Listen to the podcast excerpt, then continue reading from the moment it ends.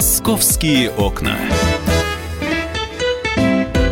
А следующая тема нашей программы в программе, э, в передаче или в рубрике «Московские окна» — это э, городские байки. Я бы назвал это э, городскими автомобильными байками, которые иногда бывают действительно байками, слухами, легендами такими. А иногда это сбывается, все абсолютно точно. Одна из байк, которая, кстати говоря, очень популярна среди водителей такси, я частенько слышу такие байки о том, что, в общем-то, наверное, у каждого таксиста есть другой знакомый таксист, который однажды подвозил иностранца, и тот ему чуть ли не тысячу долларов, долларов чаевых оставил. Это знаете, как э, в нашем детстве наверняка был знакомый, у которого был знакомый, племянник которого через своего друга купил лотерейный билетик и выиграл машину в, в лотерейке «Спринт». Но есть байки, которые сбываются. И у нас на прямой связи специальный корреспондент «Комсомольской правды» Николай Варсегов. Николай Александрович, приветствую. Да, добрый день. Ну что, э, вы, казалось бы, э, э, то, что с вами произошло, действительно похоже на байку, но которая сбылась действительно, правда? А, ну, в общем, случай достаточно загадочный. Я не знаю, насколько это байка, насколько это реальность.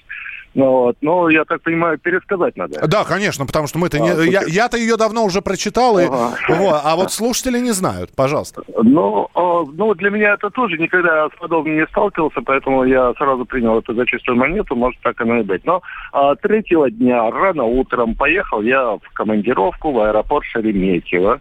А, вызвали такси, и Наташа, жена моя, посмотрела, значит, навигатор, ну вот, говорит, вот как хорошо, дорога бесплатная в аэропорт Шереметьево чистая, значит, поезжай туда, а, по этой трассе. Сажусь в машину, а, водитель спрашивает, ну что, говорит, по платной поедем? Я говорю, так бесплатная дорога чистая. Он на часы посмотрел, говорит, ну, минут через 10 там случится авария. Вот, и, значит, образуется пробка. Поэтому лучше, говорит, сразу предлагаю по платной поехать. Ну, вот так это а, переговорили на эту тему, и действительно проходит минут там 7-8, он мне показывает навигатор, вот смотри, пробка, значит, там куда звонит. Да, говорит, авария. Потому что в такое время а, раз через раз а, обязательно там люди, которые занимаются, значит, вот этой платной проезжей дорогой, устраивают мелкое ДТП, чтобы создать пробку и чтобы поток машин перевести на себя. Вот. Понятно, что им это очень выгодно. То, что, вот, то есть это как, такие, такие, вот такие этому... автоподставщики на платных дорогах, да, как раньше было? Самое да, главное, чтобы... На бесплатных. Так, на, да. на параллельных бесплатная автоподставка, вот, и на платных, значит, уже а, да. поток... Да-да-да, все правильно. На бесплатные автоподставщики, угу. там создается пробка, э, и, соответственно, все машины переводятся на платную дорогу, и, видимо, какой-то процент с этого Слушайте, ну это, это конечно... Да, я, я думаю, эта байка, она все-таки требует серьезного расследования и изучения, и я предложил бы, так скажем, вот, нашим коллегам-журналистам, ну, как-то поизучать, покататься Спа... по тем местам, часы пик. Спасибо, спасибо, Николай Александрович. Николай Варсегов, специ... специальный корреспондент «Комсомольской правды». Вот, вы знаете, это даже, э, вот это вот, это даже не байка, это случай, который получил, ну, по крайней мере, одно подтверждение. Я не знаю, товарищи автомобилисты, кто ездит, кто регулярно регулярно ездит по Ленинградке, там в Шереметьево, э, выбирая платную, бесплатную дорогу. Ну, пожалуйста, напишите, действительно ли, или это все притянуто за уши.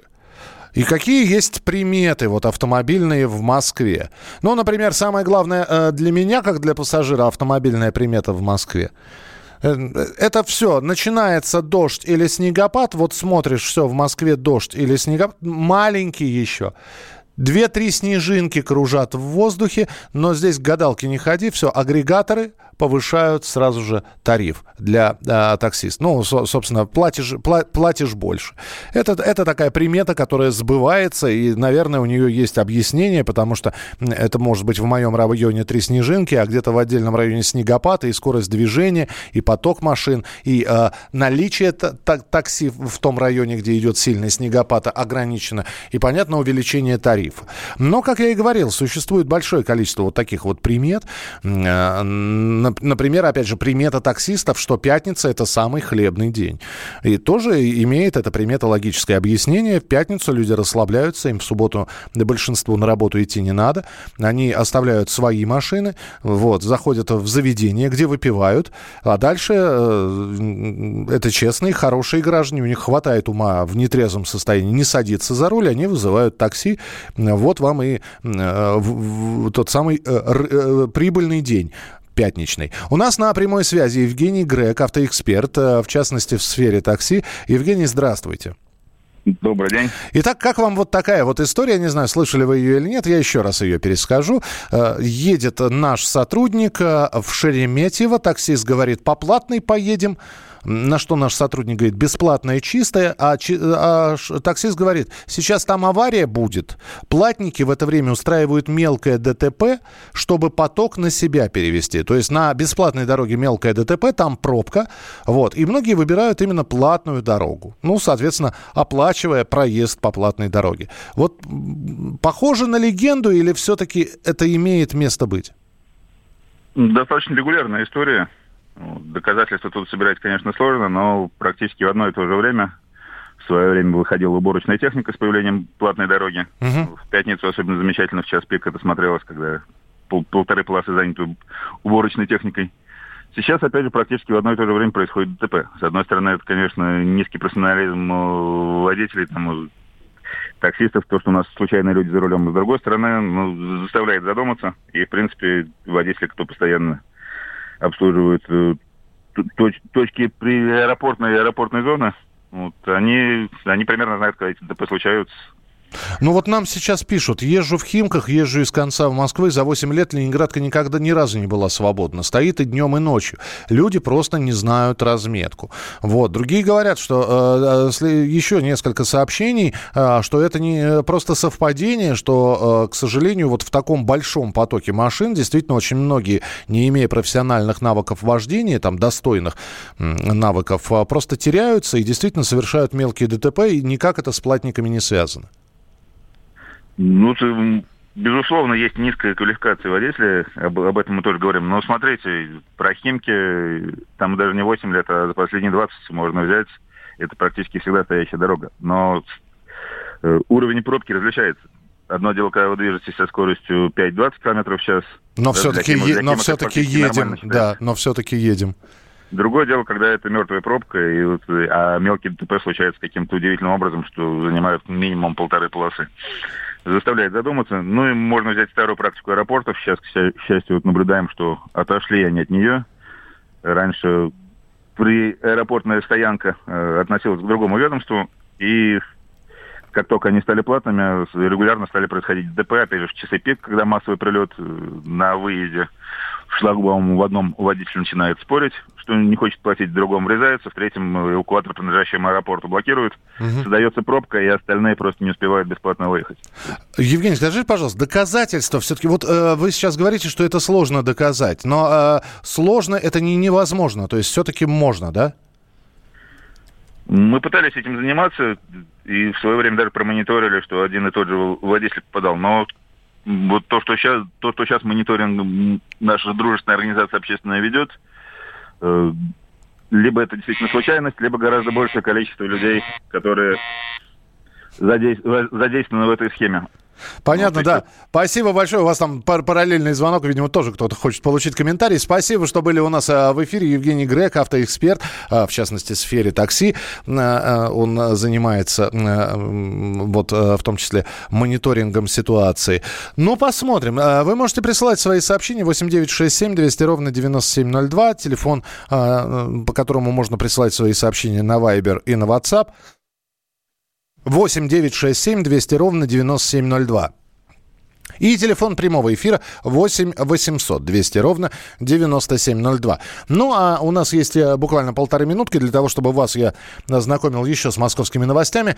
Э, хорошая новость. Несмотря на теплую погоду, плюсовую погоду, в Москве в марте катки продолжат работать, пока окончательно плюсовой температура не станет. То есть никто не говорит, что они будут продолжать работать именно до конца первого весеннего месяца, но э, на данный момент известно, что до наступления серьезной оттепели катки будут работать точно в парке Горького, в Сокольниках, в Бабушкинском парке и в некоторых других. Я думаю, что все подробности о работающих катках можно узнать на сайте мэрии Москвы.